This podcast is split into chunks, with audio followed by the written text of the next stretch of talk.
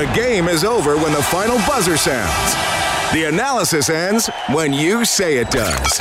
This is Overtime Open Line. Interviews, analysis, and your opinion. Overtime Open Line is brought to you by the Canadian Brew House. Now, from the Osmond Auctions Broadcast Center, Reid Wilkins on Oilers Radio, 630 CHED. Kane took the penalty in Chicago against McDavid, but now he makes a steal, he dishes, backhander score. Patrick Kane. What a move on Cam Talbot, and he wins the game for Chicago 4-3 in OT. Well, quite a game tonight in. at Rogers Place. Patrick Kane, the overtime winner, 50 seconds into the extra frame. Big story for Chicago. Jeff Glass, at the age of 32, making his NHL debut, and he comes up big 42 saves. Chicago 4, Edmonton 3 is the final. The Oilers scored two goals in the final, 219 to tie it. Both of them with Talbot on the bench. The first time the Oilers have scored a game tying goal in the regular season with an extra attacker since February 12th, 2015 in Montreal. They wound up winning that game in overtime. Todd Nelson was the head coach. A little bit of a trivia there for you. But Chicago gets the two. The Oilers have to settle for one. They are six points out of a playoff spot now. They were five coming into tonight. Minnesota got a win over Nashville to get to 43 points. Oilers at 37. Hawks get up to 41. All right, Reid Wilkins, Rob Brown, inside Rogers Place, Canadian Brewhouse Overtime Open Line from the Osmond Auctions Broadcast Center. You know, Rob, a lot to talk about in this one. And I, I will say this after that first period, the Oilers controlled most of the play Chicago had a two push in the last two minutes, got a goal, and I remember thinking, man, one-one after one. When you dominated a period, uh, the door was open for Chicago. Well, wasted opportunity, and you and I have talked about it over the last number of years. If you dominate a period, you've got to be rewarded at the end of that period, and if you're not, you're in trouble because you throw your best they throw their worst, and at the end of it, if it's not a, a clear cut victory for you in that 20, they're going to get better. You're not going to be as good in the next period, and they're going to get a bounce. And it always works that way. Uh, the, as the game went on, I, I, thought the Oilers were dominant in the first. I thought the second period was fairly even, and had the Oilers got a little puck luck, they probably could have been in the lead. And then the third period, up until the last two minutes, Chicago was the better team. They they kept the forecheck going. They didn't allow the Oilers anything out of their own zone, and what's funny is uh, I'm not sure who did the interview with Connor McDavid, but before the game he talked the, about the Winnipeg game and they had the six on five and lots of chances. He goes, "We've never scored six on five ever since I've been here. We pull our goal, we've never scored. Well, tonight they scored two, and, they get that point, and an all important point." but also I think uh, they wasted a point tonight because this is a Chicago team that is not the Blackhawks we've seen of old. Uh, I don't think they're near as strong a team, and they're playing a goalie in net who had a great game but as a goalie net that has been a career minor leaguer making yep. his first ever well, start. Well, look, and, and, I'm probably going to anger some people here, and I, I don't mean this in a disrespectful way, but we have to evaluate what we saw. And the guy won his first NHL game at the age of 32. That's a huge story. Absolutely. I also think Jeff Glass was very fortunate several times tonight. And now people might be mad because it's his first NHL game, but that's what I saw. And if I were saying about Henrik Lundqvist, you'd probably say like, yeah, good goalie who got some bounces. Too. Well, then that goes back to the part that I talked earlier, the, eh, the puck luck. The Oilers had no puck luck through the first 40 minutes. Uh, a number of pucks that were behind Glass uh, that were along the goal line that bounced that he couldn't find and the Oilers weren't able to pounce on them. And you got to be good to be lucky and lucky to be good. And Glass made saves he had to, but very fortunate. There was a, I think it was a Strome shot in the third period. Uh, a, a, oh, Khaira's floater. Yeah. It was a Khaira. Sorry, Khaira floats it through and it goes through him and. Uh, Seabrook's able to keep that one off the post, and another one bounces out. Eh, eh, there was a number of pucks that were in the paint around him, but eventually that puck luck ran out as the second goal by the Oilers, Nugent Hopkins went. That Seabrook trying to to stop it with his hand, deflects it through the legs. Then at the end, the puck three puck bounces. Eventually, it comes to Draisaitl. He's able to finish the play. So Glass, I give him credit. 42 saves is still 42 saves Absolutely. in the NHL. But the Oilers should have taken advantage of a Chicago team playing back to back, and this is not the same Chicago Blackhawk team. Uh, but they do have Patty Kane, and he very, very he, good. He was outstanding. Uh, Jordan Oesterle, former Edmonton Oiler, first NHL goal tonight. And speaking of how some of the things went in this game, Oesterle's shot hits the goalpost, hits Talbot in the back, and trickles over the line. Strome had a similar situation in the second period, and the puck didn't have quite as much on it. And Connor Murphy made an outstanding play, Yes. I should say, to, to poke it to the corner. So the Oilers do salvage a point. Uh, and, and, you know, Rob kind of summarized it. At times they played extremely well. Uh, at times uh, they didn't. Uh, I mean, Cam Talbot made some pretty big saves as well. It's funny, Rob. There were two saves uh, that Talbot made in the third period. One Schmaltz cut in, and the other one. I didn't note who shot it, but it was when Maroon was tangled up with a player, and everybody was watching the action at the other end. And Chicago got an odd unmade run, and on both on both occasions, there was other activity on the ice that I think most of the fans were watching because usually those saves would garner a, a large reaction and applause, and Talbot just kind of made them. And I was like, "Geez, I would have put it away for Chicago," and uh, everybody was kind of distracted. Well, the Blackhawks, they, they leak. They leak defensively. And this, I mean, they've got Seabrook and they got Keith, who both at times looked uh, almost ordinary tonight. But after that, there's a big drop off. They don't have the depth they've had before. So you knew that sh- the Oilers were going to get chances. So Talbot making two or three saves in the third period, keeping it at two goals, allowed the Oilers. They get one, then they get the chance to pull their goalies. So uh, they don't seem big at the time when your team is losing three-one. But if any time the Oilers, if the Blackhawks would have scored to make it four-one, I mean, the the whole bench would deflate. The whole stadium would deflate. So the fact that Talbot made a couple big saves in the third, keep them within striking distance, allowed the others to come back and get the point. 4 3 Chicago takes it. You can reach us at 780 496 0063. Leon Draisaitl involved in the goals that tied it and then won it on different ends. His comments for GCL Diesel. For genuine diesel parts at great prices, visit GCL Deal in the West, uh, GCL in the West End or online at GCLDiesel.com. I know that's a disappointing finish, Leon. Just maybe take us through what happened on the overtime winner. Well, He made me look like a junior player. That's what happened.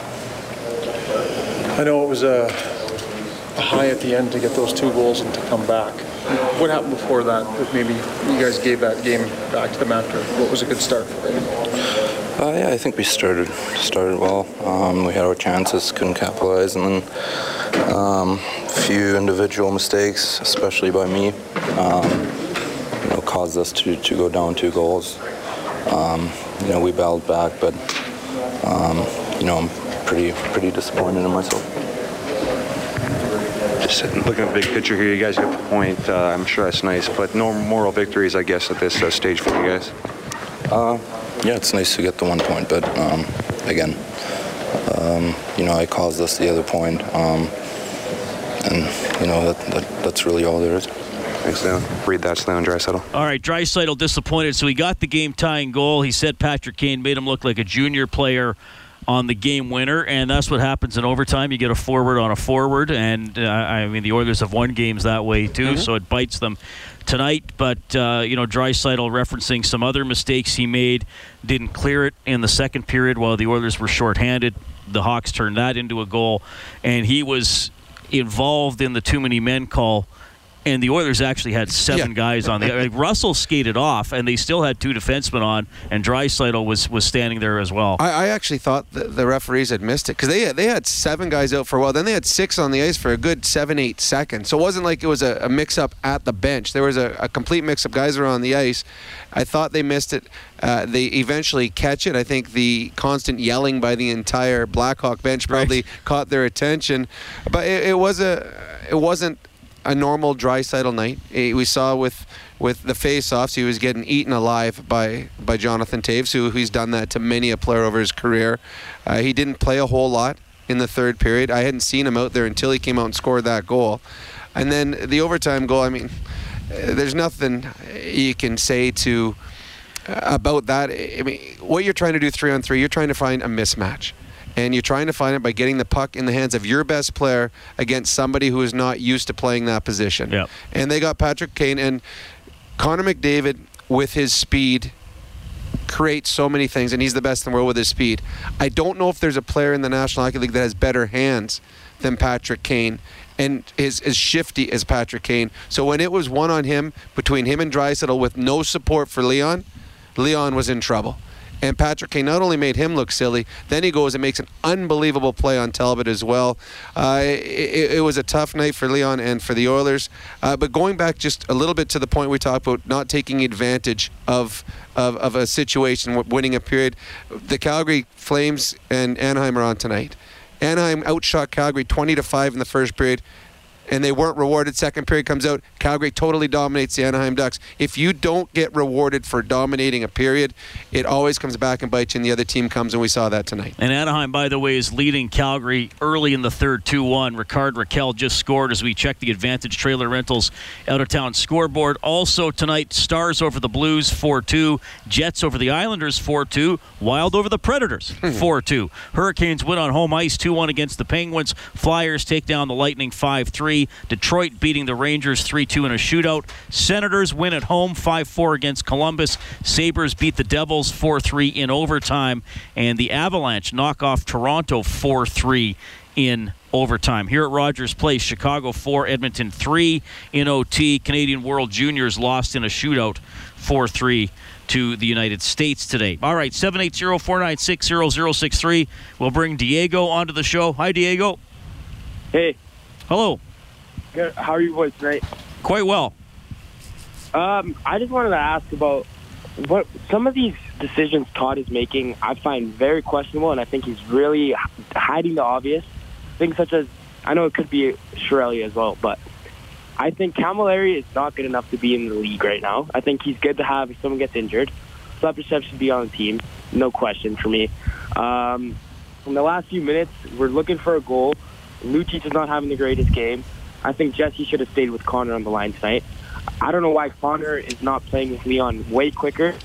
I think that's another obvious that uh, I don't know why I didn't do it way sooner. I mean, we did get kind of lucky in the last few minutes, awesome for Nudes and stuff, but I just really think sometimes Todd is really hiding the obvious and just not doing the things that can help us win games. Well, it's interesting you bring that up because a month and a half ago, all we were hearing was break McDavid and Draisaitl up. So Diego, I mean, fair comment. You're saying he didn't go to them sooner tonight. I mean, if you lose, um, you're going to get criticized. I was a little bit surprised about the Caggiula Puljujarvi switch though, because I thought Puljujarvi was having a good game. I agree, and maybe, but at that point, maybe he's putting Puljujarvi there to get that line going. So I, the Oilers are losing; they weren't scoring goals, so maybe they did it that way. As for mixing it up or who they had out in the third period, I mean, kind of hard to argue the fact they scored two goals in the last two minutes with the way that he set it up. So I'm not going to argue with Todd on that one because they got it done. Actually, McDavid was not on the ice for the tying goal. Larsson, Maroon, Nurse, Draisaitl, Nugent Hopkins, and Puljujarvi. That's what the game sheet has. Yeah, he hadn't gotten out there. He hasn't, so he would have been coming out in the next wave, or perhaps, probably, well, maybe taking a defenseman off probably one of the probably Larsson would have come off. Well, actually, when you're the best player, you take whoever comes off first. so it didn't matter if it was a defenseman, a winger, a forward.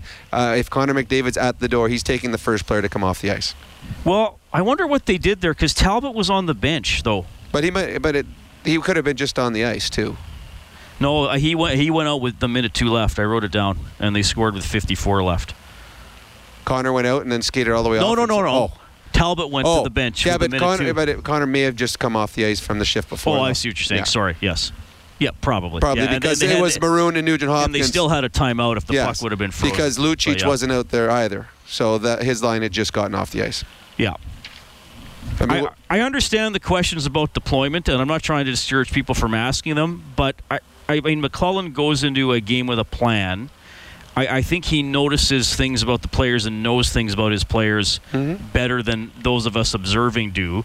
And I mean, to put it in, I, I mean, it's kind of like saying, well, in football, well, you call the running play and you didn't gain three yards when you needed three, so why didn't you pass? But I mean, they're calling that play for Before, a reason. Yes. They think it's going. They they think it's well, going to work. And the tough one on this one is what he did worked. They scored two goals in the last two and a half minutes to tie the game. So it, it, did work what he had out there. All right, let's go downstairs and hear from head coach Todd McLellan, courtesy GCL Diesel.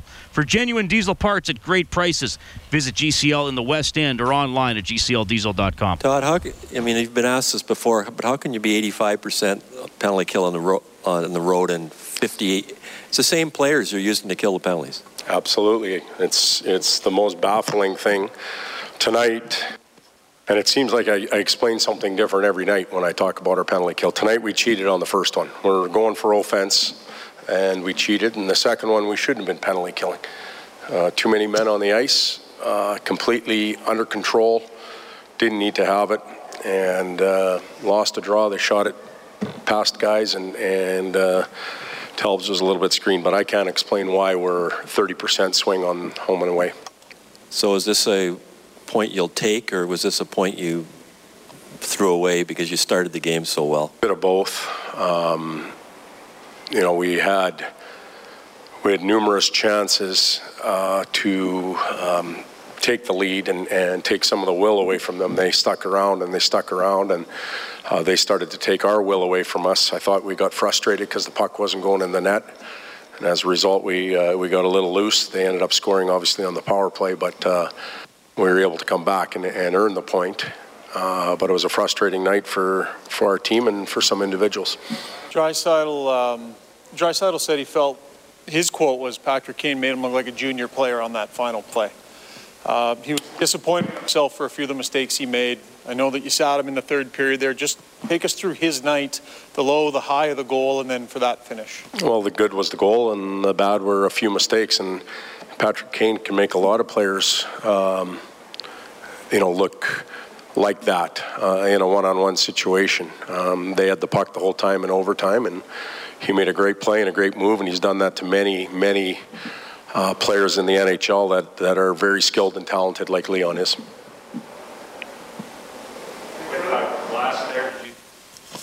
Nugent Hopkins said after the game, maybe you guys could have got more secondary chances on Glass. Obviously, big saves, but did you feel you guys generated enough there? Um, were we around the glass? His performance overall and trying to solve them throughout the game. Well, he played a game, and a lot of times you get that from a goaltender playing his first night. He's waited his whole life to get here, and um, I thought he was a rallying point for their team. Um, made some tremendous saves. Um, we talked about uh, being in and around the eyes and getting secondary chances. Have to watch it again, which we will overnight and tomorrow to see if we were intense enough around that area. But we had 45 on him, and um, you know, give him credit. He uh, he played a hell of a game, and we've seen that movie here before uh, with with backup goaltenders or emergency type goaltenders that we uh, that we don't beat. Todd, your, your team game had a pretty good pace heading into that break. It's just two games since then, but is there something you're sensing is missing that maybe you had in your stride before? No, I, we, we were a very smart team in Winnipeg. We've beat that up enough already.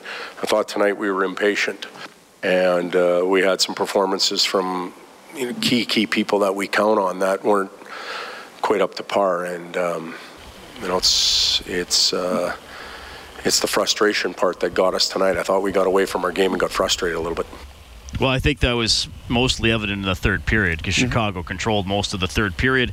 Blackhawks win 4 3 in overtime, and that's the, the weird thing about tonight. Oilers uh, controlled most of the first period, and it was 1 1 after 1. Chicago controlled most of the third had a 3-1 lead, and the Oilers got two in the last 219 to dramatically tie it up. 780-496-0063. We have Cam on the line. Hey, Cam, go ahead. Hey, boys. How's it going? Doing great. Merry Christmas. Happy New Year. Thanks. Doing yours today quickly. Joke. Uh, really unimpressed with those kids having to play in that environment. Like, dangerous. So, um, I don't know what you guys thought about that. I, I, don't, I, don't, think it'd be dangerous. I think it. It was dangerous. There were guys tripping on a rut behind the okay, net. Okay, that part. Yeah, okay, I did see that. Yeah, I, I, Cam, I said before the show with uh, with Bob that I was I was mesmerized both because of the spectacle and because I thought it was kind of embarrassing. hey, guys were catching. I mean, guys were catching. Like you've got you've got a, a billion dollars worth of worth of talent on the ice, and guys are catching their their blades in ruts yeah, having yeah. having said that, you go to Long Island. It's this the ice is the exact same there. It's horrible. Not so. But I, I didn't like that a game takes three and a half hours no. to play well, because you're always having, having to, shovel the snow. the snow. and but they wanted the spectacle. They wanted forty plus thousand fans there. They, they got that. Cam, we got Glass standing by, so you got about a minute here. Yeah. Uh, okay. Well, just quickly here. I was going to say, Rob. One of the things I talked about before the break was about. Uh, talked about toe caps up ice and D zone, and you said that well, we I think on my own defenseman. But three straight games we've had guys with their backs turned with with the puck going in the net. So it's just something. If you get a chance to go back and look at that, just have a look at it. Like whoever's whoever's working with our D in the D zone, something's wrong. The other thing I was going to say is good to see Puljujarvi. I, I I got to really question the decision to not keep him after camp. That's 4.5 goals on the pace he's on right now. That's an extra 4.5 goals this team scores this year in the first, in the first 15 games. So whoever let him go out of the camp has to be some question marks about that. So. All right, Kim, we appreciate it. Well, I, I mean, personally, I didn't think Puljujarvi was one of the 12 best forwards. No, on the he camp, wasn't. So they, so they sent him down. But Yeah. he's, he is playing really well lately. One of the big stories tonight: Chicago goaltender Jeff Glass, 32 years of age, finally makes his NHL debut. Here he is for BDO First Call Debt Solutions. Bankruptcies and consumer proposals, licensed insolvency trustees. Dreaming about this moment for a long time. Uh, did it live up to the dream? Yeah, it was pretty good. Uh, a little more exciting than I needed to be at the end there, but um, unbelievable goal by Kaner in overtime and feels pretty good. They fired a lot of shots at you. Did it did it help to just get lots of pucks and, and feel it a lot? Sure. Uh, in the first period, it felt nice to touch the puck. I'm sure if I didn't have any shots, I would have been sitting there wondering what's going on. But uh, it felt nice to touch the puck, get some saves early, and then uh, it kind of felt routine after that. And mm, we have a great team here. It's just easy to uh, kind of stop the puck back there and just do my job. At what point did you know you were starting today? Um, two in the morning when we got in, and they told me last night uh, when we got off the plane, kind of got to the hotel. So I was able to get some sleep last night and get a morning skate in and kind of go to work. Yeah. Did, were, did you have a chance to watch any of that World Junior game today? And did you think about maybe way back when when you were in that spot and kind of full circle? Yeah, no, actually, it was on when we got here, and it was just going into overtime and then the shootout. So uh, I tried to kind of get ready for this game, but it was it was on my mind, and it's always good memories from the World Juniors. So it's kind of this time of year, I guess it's, I'm, I'm kind of lucky. Most guys do this when they're 22, 21. Uh, no one's waited longer for this start than you. Was there ever a moment out there? Did you give yourself a chance to drink some of this in? Not yet, not yet, but um, I'm sure I will some point. It- Right, right now, I'm just trying to help this team. Uh, we're in a playoff hunt. Uh, our star goalie's out, so my job's kind of to fill the gap right now. And um, you know what? Tonight was just a step in, in the right direction, and, and hopefully we can uh, kind of continue this now. Parents here? Parents are here. Wife's here. Uh, two-month-old daughter flew in, so yeah, I'm pretty excited to see them right now. How many are you going to have in Calgary, you think? Uh, a few more than I had today, so yeah, it was, it'll be good. Uh, it's exciting. It's it's something I've always dreamed of. I never thought it would actually come true. How does this compare to the K- KHL? The KHL is great hockey. It's uh, it's a little more east to west. The KHL they'll uh, they'll stare you down on a scoring chance and still look for a pass, which is uh, a little different than over here. So um, the KHL really did a good job to prepare me. It was, it's great hockey, super skilled players, and uh, kind of gave me the chance to get, to get here and do what I'm doing now. What's the longest flight in the KHL? that you have to- Uh, my last year with Minsk, I think we took one that was like 13 or 14 hours. We had to stop for gas because the plane didn't have enough gas to get there on, on one on one trip. So um, yeah, we, we crossed like nine time zones. So we, we got there uh, in the morning of game day, and then you slept all of game day and woke up for the game. So backwards, but yeah, life Was there ever a moment during that stretch of your career where you never thought you'd see the light of day in the NHL?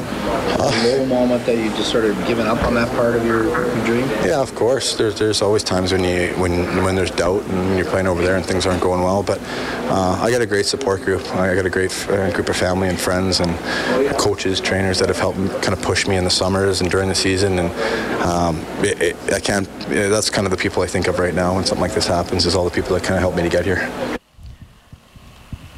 The superstar players, Rob, are more fun to watch. The underdog players are more fun to listen to their stories. Oh, absolutely. And what an incredible story he has. And with a happy ending. And, and I love the fact that he talked about that his parents and his wife and his child are all here at the game tonight.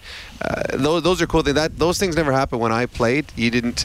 I mean, we weren't flying people in all over the place to come see it. But for him to find out at two, two o'clock in the morning and he was able to get everyone here in time to see him not only play his first National Hockey League game, but also win his first National Hockey League game. So as much as you're an Oiler fan, you got to uh, appreciate what this kid has gone through to finally make his NHL dream come true. Jeff Glass, 42 saves. He's the first star tonight. Ryan Nugent Hopkins, three points. He's the second star. Patrick Kane, the overtime winner, is the third star. Jesse Puljujarvi is the fourth star for Michener Allen Auctioneering. Check out maauctions.com for industrial and automotive sale dates. Puljujarvi winds up with a goal and an assist. He played 2024 tonight, six shots on goal. He is not at all reluctant to shoot the puck. Well, when you when you can shoot like you can, you may as well. Uh, but I mean, I don't know if we can find it. That's got to be close to a career high for him too. At Uh, over he 20, did have oh minute wise. minute wise, over be. over 20 minutes he played Well, he tonight. had games last year. He played seven minutes. Yeah. Well, there, there'd be Uh, months they got- last year he didn't get 20 They minutes. got the ice time for this year. His previous high this year was 1739 home game against Toronto. Yeah, well, when you play well, you deserve ice time, and you get the, the Oh, coaching he's staff. it. Yeah, he, he certainly has. He played very well to, in tonight's hockey game. Hawks beat the Oilers 4-3 in overtime, 780-496-0063. We have another gentleman named Cam on the line. Hey, Cam. How you guys doing? Pretty good. Uh, long-time listener, guys, and a veteran Oiler fan. I just want to make a point here. Uh, my observation: you have a world-class playmaker. We see McDavid, and I love everything that's going on with you. I love Draisaitl. I love Puljujärvi, but you see McDavid is just that level, several levels higher. You know, but we don't have a world-class finisher. It, goaltending, defense, bad penalties, bad power plays, all of this stuff we wouldn't even be talking about because all of the stuff that McDavid does on the ice, the freebie goals that he throws, he does all the work. He just needs somebody to bury those, you know? And Gretzky had Kurri. Gretzky was a world class talent, but he had a world class finisher on the other side. And it's always McDavid doing all the work. Imagine if there was somebody on the other side who actually did some of the work, and McDavid was once in a while the finisher. You know, it's predictable. Unfortunately, at times on the power play, you see McDavid doing it, and you know he's going to tee somebody up, and everybody's just waiting. You know, but we, do, we just don't have that. And like I said, I love what Draisaitl does. I love the wingers that they've had. I think Puljujarvi has the most hope. Yep. He's fed he's fed McDavid back for a couple that McDavid was surprised and he got a couple of freebies to bury. You know what I mean? Well, but if you just had that that finisher on the other side, Yep. you know. Yeah, I think they're. I think they're hoping Puljujarvi can be that. I mean, no, world class. I don't like. That's if you're talking world class. But it- that's like the top 15 guys in the league. but it might- that's who they're hoping. Yeah, my question to you is who does who does Patrick Kane have as a world class finisher? Who does Sidney Crosby have as a world class finisher? Those are We other just- stars. It, it's it's it's much. It's not easy to find that. So I mean, Connor McDavid, you're right. He doesn't have uh, a Jari Kurri, but neither does Kane. Neither does Crosby. Um, I'm thinking of other stars around the league. Um, Getzlaff. I don't even know who else would be considered a superstar in, in there. I mean, Stamkos does have Kucherov, and that is a and that is the best line in the National Hockey League. But there's a lot of really great hockey players out there that they do the majority of the work, and they don't have Yeah. that one guy. Well, I mean, even if it's not world class, though, I think we I think we know what Cam is saying, though. Like a a, I- a well- guy who's a more of a mid-range threat. But- not every team has one. but, But, then again, I mean, Kane doesn't have it. Neither no, does enough. Crosby. I mean, Cro- uh, I believe I think McDavid's got better line mates than Crosby has. Another point uh, Cam made about McDavid being predictable, uh, and this Bob was referencing this. I think Spector brought it up on Bob's show actually. Elliotte Friedman in his 31 shots I- I quoted, quoted an anonymous coach saying that once McDavid starts shooting on the power play, Mhm. we're all doomed because right now we know he's going to pass. So Well, and it was like take that for what it's worth. it's what when we talked about at the end of the first period when the the two on one that McDavid had Oh, the with one Lucci. Lucci. Yeah, and as every goalie in the league knows, there's a 99.9% chance that McDavid's going to pass the puck. Now, mostly the pass is so good and so quick, and the player gets it off so fast that it doesn't matter that the goaltending's guessing pass. But it was in the old days. Everyone knew that Gretzky was passing to Kurri. Uh, yet they were the pass was so good and the execution was so great that it still worked. But yeah, you're right. Uh, players they evolve, they learn more. Uh, one year, Wayne Gretzky decided to shoot all the time. He scored 92 goals. So Connor McDavid, as great as he is, he's still learning how to play the game, and each year he's going to get better and better. Hawks win it 4 3 over the Oilers in overtime. We're back after your headlines. Canadian Brewhouse Overtime Open Line from the Osmond Auctions This Broadcast is the Center. Canadian Brewhouse Overtime Open Line. Now, from the Osmond Auctions Broadcast Center, Reid Wilkins on Oilers Radio, 630 CHED. Quite a finish tonight at Rogers Place. The Oilers were down 3 1. They scored twice with Cam Talbot pulled in the last two and a half minutes. Then Patrick Kane in overtime, the final 4 3 for Chicago. $75 donation tonight to the Juvenile Diabetes Research Foundation from Booster Juice, an oasis of freshness in a fast paced world. $25 per goal throughout the season. Follow the total on the Oilers page on 630ched.com. Along with Rob Brown, I'm Reid Wilkins. Thanks a lot for joining us tonight. You can call 780 496 0063, and we have Robert on the open line. Hello, Robert. Hey guys, how you doing tonight? Pretty good. Well, well, I have a couple thoughts tonight. I was uh, I was at the game tonight, and I thought, well, the Oilers the Oilers dominated the first period, as you guys talked about earlier. When when they didn't come out of that with the one nothing lead, it was uh, seemed uh, seemed as if they were they were in a in a bit of trouble. But you know, it was it was nice to see, even though they were behind three one in the last two and a half minutes, there it was nice to see them battle back and tie it up. But uh, but I mean in overtime, Patrick Kane's Patrick Kane, and you know, and the, like you guys said before, Kane uh, Kane can do that to anybody. Yeah, you're right. I mean, it was. Uh, that's what the the Blackhawks are looking for. They're looking for a mismatch, and they got Patrick Kane in open space with time against a forward, and it was just a matter of if someone could get back and help out Draisaitl before Kane got the puck to the net, and they couldn't. So it was it was a great setup by the Blackhawks, and it all started with they got the puck off the draw and, and controlled play. Once once you get the puck on three on three, it's three on three. It's hard to get it away from the other team. Yeah, no, no, no. And my other my other, my other thought today would be on the uh, the play of Glass, the rookie goalie for Chicago. I mean, you know what? I'm I'm happy for the guy. You know, 13 years bouncing around. You know, seven years in the KHL. He finally finally gets a shot at the, at the uh, you know the uh, the big show, and he he took advantage of it. Yeah, he did well. I, I mean, I, I, still stand by what, what, I said that I think there were some, some bounces that other nights might go in, but they didn't tonight. So full credit for his first career victory. Thanks a lot for calling, Robert. We appreciate it. The three on three overtime uh, continues to be uh, entertaining. The Oilers did have the puck off the hop, weren't able to do anything with it, and then it, it just it changes so much because there's never a dump in. Nick, uh, Nick Schmaltz, who had a pretty good game, I thought yeah, he got three assists good. as well. He's an exciting uh, young player. I mean, he cut into the slot and made a nice move, cutting across the ice, one on one. I think he was against Sekera and he was in a good position, like a not a great position, but a good position to, to take a wrist shot. I mean, to me, there was maybe a one in four chance Sekera might recover to get his stick in front of it, and he didn't shoot it. Like that shows you how the mentality is. In le- like they almost they almost don't shoot unless they think it's going to be a goal. Well, oh, they and they have to because if you don't score on your shot, you've given possession to the other team, and now you're tired. Right. And now they're coming back. Their skilled players are coming back at you, and you're tired, and you're going to be the team chasing. Uh, the Blackhawks did a good job when they made their plays. They defended.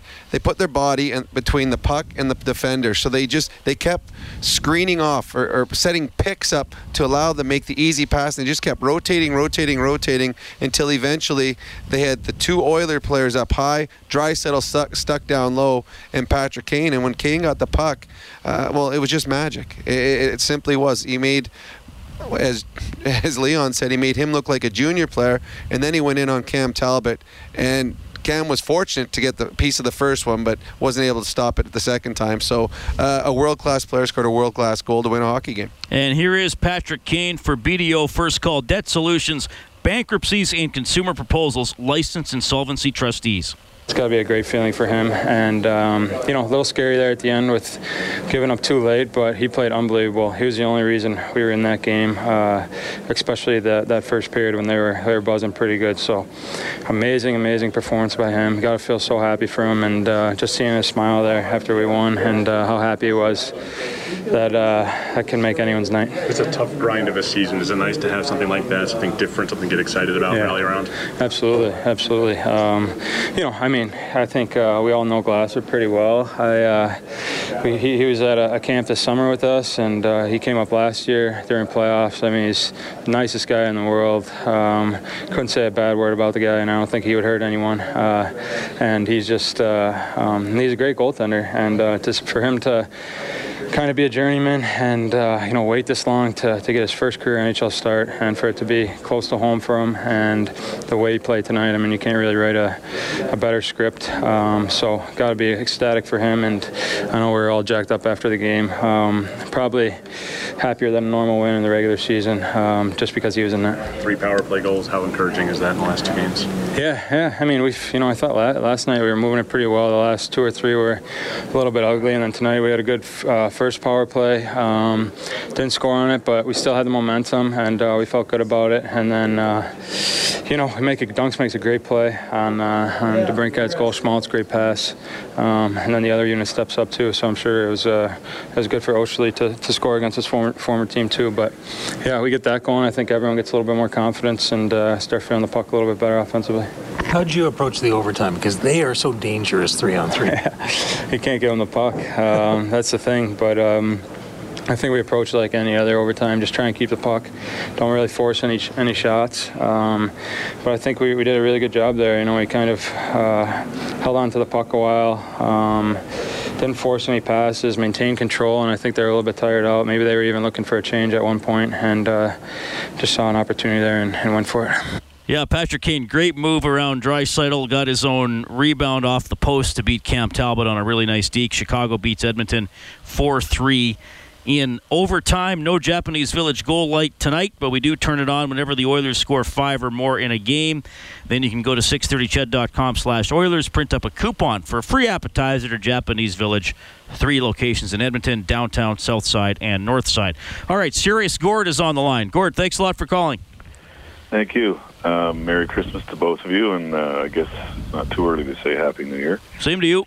Um, struggling with a bit of a cold here tonight, guys. Uh, so for the past few days, I've been hitting an, a Costco-sized bottle of Alberta Premium Rye instead of uh, wasting my weakened taste buds, wasting my good bourbon on my weakened taste buds. But Mr. Lahey would be proud if you're uh, ever watched the Trailer Park Boys. Um, on the game and actually the Oilers tonight, uh, if you do the math and you look through the schedule, we need to win around 28 or 29 outright wins or something like that. And well, there's no gimmies in this league anymore. Certainly, I would agree. I would think um, this was one of those games that I think you guys would agree they needed to get two points tonight. This was this is a game that they shouldn't have lost by the margin of a bounce or two or a, or a missed ref call. They should have won this game going away and didn't capitalize, um, and that was a bit frustrating. What frustrated me more in terms of the Oilers individually was Lucic. He just seemed so disinterested. I don't know if you guys got that vibe. He just never seemed to engage. Uh, seeing glimpses of him on the bench, he just sort of was content to drink his water bottle and, and not not uh, get involved with the rest of the team. Uh, and that's pretty frustrating for the amount of money he's being uh, paid to play the game. And, uh, and to spare my voice, um, Patrick Kane, I'm sure you guys probably feel the same way. I just find him a fascinating player to watch. Um, he reminds me of a bird of prey. He's very efficient when he doesn't have the puck. He swoops around, either moves towards the play where the play is headed, or lets the play come to him. And well, the goal he scored to win the game was was very impressive. Some of the plays he made away from the puck to get the puck were were really interesting to me. And I have a question to Rob. As, as being a great goal scorer in his own right, what is it that impresses you most about uh, Patrick Kane, Rob? Um, to me, he, he's a lot like Pavel Datsyuk, where the, the puck always finds him, and whenever he makes a play, it's always the right play. He's got incredible patience, which is yeah. hard to have in the National Hockey League because the game's going so fast. And then you add that to the fact that he's not a big player, so uh, you can have patience if you're a big, strong player because if someone comes to you, you can absorb the hit like a Mario used to, or a Jaromir Jagr. They can absorb the hit so they can make a play a little later than most players because they're not going to be pushed off the puck. But Kane's such a small player. For him to have the patience that he has just shows you how good his hands are. So to me, it's it's vision, it's patience, and a tenacity about him too. He, he hounds pucks. And when he gets it, I, I agree. To me, he's in the top three players that I would pay to watch night after night after night because yeah, he's exciting absolutely. every time he touches the puck. And the other, my other favorite player to watch was was Pavel Datsyuk, and he and Kane are a lot alike. That eh, they they make plays that you don't expect, and they make pretty plays. like just silly, pretty plays. And it's fun to watch. When you've been around the game, you understand how hard some of the things that he does and, and does them with ease. And you're like, oh my God, I can't believe he pulled that off. So I was not shocked that when he got the puck on his stick late in the hockey game, that it was a pretty play that won it. Gord, good to hear from you, buddy. Really appreciate your call. Have a great new year. Oilers lose 4 3 in overtime to Chicago. We are looking for a finish the play contestant at 780 496 0063. This is Canadian Brewhouse Overtime Open Line from the Osmond Auctions Broadcast Center. Live from the Osmond Auctions Broadcast Center. This is the Canadian Brewhouse Overtime Open Line on Oilers Radio. 630 CHED. The Oilers are now 17, 18, and 3 on the season, 8, 10, and 1 at home, 7, 4, and 1 in December. Patrick Kane in overtime. Chicago takes it 4 3. Ryan Nugent Hopkins, a goal and two assists. Jeff Glass for the Hawks, 32 years of age, first ever NHL game, 42 saves for the victory. Along with Rob Brown, I'm Reid Wilkins. Thanks a lot for tuning in. It is 1048. We're going to have Dave finish the play looking for an eight day parking pass to Jet Set U Park, courtesy of Jet Set Parking. Park cheap and easy. Visit jetsetparking.com. Kellen, let's have the clue here. Wingels joins that fray. Kempny trying to protect the puck. Kassian had the stick swatted out of his hand. John Hayden tried to pinch down low to help out. Out of the scrum, wrist shot blistered off the post, and what a chance. Mike Cammalleri firing it off the post. Dave, Mike Cammalleri played in two World Juniors for Canada. Did he ever win a gold medal? Uh, I would say no. That is absolutely correct. You must have paid attention to my interview with him a couple of days ago, right? I did. Thanks for calling. Stay on the line so Kellen can take down your info. Uh, Cammalleri with a bronze and a silver actually said felt a little better coming home with the bronze because at least they won their final game. That is the weird thing about those tournaments. You Yeah. you, you win the your last game getting a bronze, you lose your last game getting a silver. You just feel better about yourself. Either way, you don't feel as good though as if you win the gold. Gary was a winner on the face-off show. He knew that Fred Sasakamoose, who was honored tonight for being the first Indigenous player in the NHL, played for the Moose Jaw Canucks before Chicago called him up in 1954. Gary gets a $50 gift card to Buffet Royale Carvery, courtesy of Armor Insurance. Protect your car, home, and business with Armor at armorinsurance.ca. Ryan Nugent Hopkins mentioned he had a three-point night. Here is the Nuge. Well, Ryan, uh, you guys battle back there. You got the point. Um, I mean, big picture, the point's nice. I'm sure you guys are happy with the comeback, but you guys really developed the second point. Yeah, I mean, definitely. We in the overtime situation, we know it can kind of go back and forth, but you want to get that extra point. But good job of us kind of sticking with it and um, being resilient to, to fight back like that. Mentioned sticking with it. Uh, Glass sort of run unknown for you guys. You guys eventually found a way to beat him in the end there uh, to, to get the point. But what was uh, it like going against him tonight? Yeah, no, he definitely definitely played a solid game for them, and um, I think we put a lot on him. Um, maybe we could have got more second, third opportunities, but that's kind of how we ended up scoring two of the three goals anyway. So um, no, he did stand tall in there for them and um, found a way to break them at the end, but um, disappointing he couldn't get that second point. And the start was really good for you guys as well. What maybe changed in the second? Um, I thought even in the second we weren't too bad. I mean, um, they got that power play, which kind of obviously set us back, and then another power play in the in the third period. But um, that push at the end for us is something that we can build on. Um, even though we had a ton of shots, I still don't think that was our cleanest game. I mean, um, we know when we play well and. Um, and when we don't, um, tonight probably wasn't our best game, but we still found a way to push back and, uh, uh, and claw our way back in it. Is there anything you guys as a team are seeing differently in your PK on the road versus home? Because on the road your numbers are great, but here it just hasn't been good. I don't know what um, what the difference is right now. I mean, obviously the, the numbers are drastically different, but um, I don't know. I can't put my finger on uh, something specific. Read that's Ryan Nugent Hopkins. Thanks a lot. Brendan Nugent Hopkins gets his 15th goal of the season that leads the Oilers. The penalty killing at home will have to be our adjustment of the game for the Alberta College and Association of Chiropractors. If it hurts, see a chiropractor. Visit albertachiro.com. I mean, it's down to 57. Where's that note I made, Rob? I think it's 57.8. It's below 58% now uh, at home. and their penalty killing is 85.1% on the road, which is the fifth best penalty kill on the road. And Todd was asked about it, and he said, "I don't know why it's 30% different." Uh, and I mean, it's if it were bad all around bad, then that's one thing. Yes. It would, well, no, that wouldn't be a good thing. But at least No, maybe you're working on specific things. But I mean, that, that it's it's crazy, and you just feel when they take a penalty at home, oh, here comes a goal. Well, you're right, and the the Hawks scored two, and probably should have had three power play goals. Their first power play was outstanding as well. They didn't get rewarded for it, but uh, you, you just you can't win hockey games if your penalty killing's that bad. Um, especially when you're a big physical hockey club and want to play that way. Uh, the Winnipeg Jets, the the opponents on Sunday, even without Scheifele in their lineup, are, are a very good power play hockey club. And I think I, I glanced at their game tonight. I, I think they had a couple power play goals again tonight.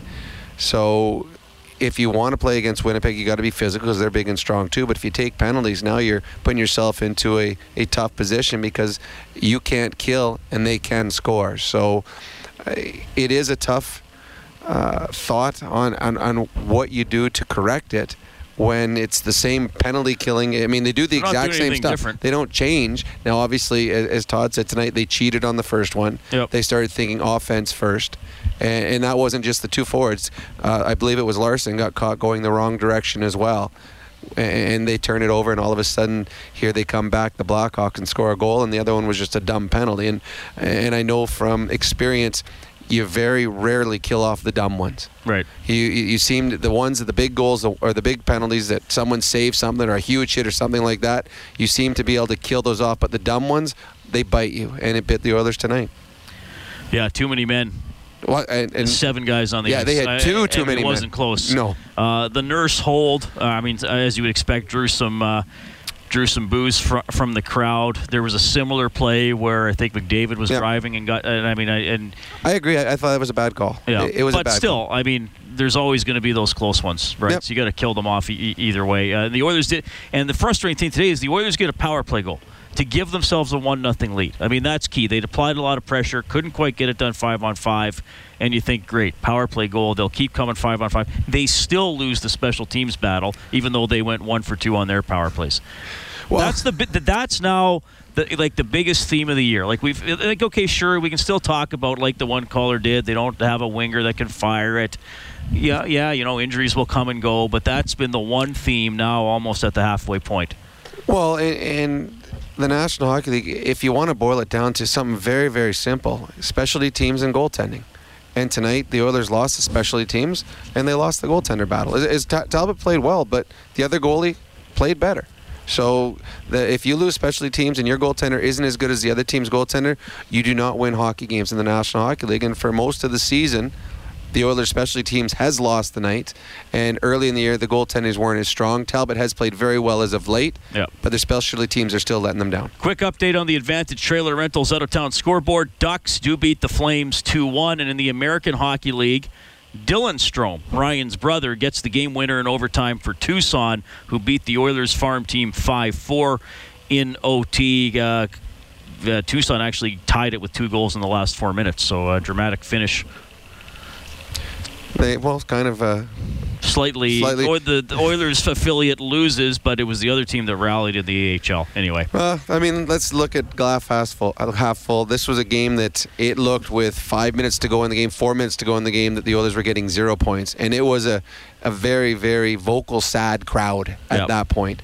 The Oilers rallied. They and get the- rightfully so. They, Yeah, were, they, were, they were they looked out of the game with nine minutes left. Well, that that was the funniest thing about the, the third period is the, the Chicago Blackhawks. That's the best they've played. Like they dominated the third period. The Oilers couldn't get out of their own zone. Yep. And yet the Oilers somehow are able to come back and score two goals and get themselves a point. So let's look at that positive going into Winnipeg's game on Sunday, where the Oilers have an opportunity to finally beat the Winnipeg Jets this year. We'll have that for you with the face-off show at 3.30, game at 5. You can get more on 630ched.com. Thanks to our studio producer, Kellen Kennedy. On behalf of Rob Brown, I'm Reid Wilkins. This has been Canadian Brewhouse Overtime Open Line from the Osmond Auctions Broadcast Center. Kane in overtime. Chicago takes it 4-3.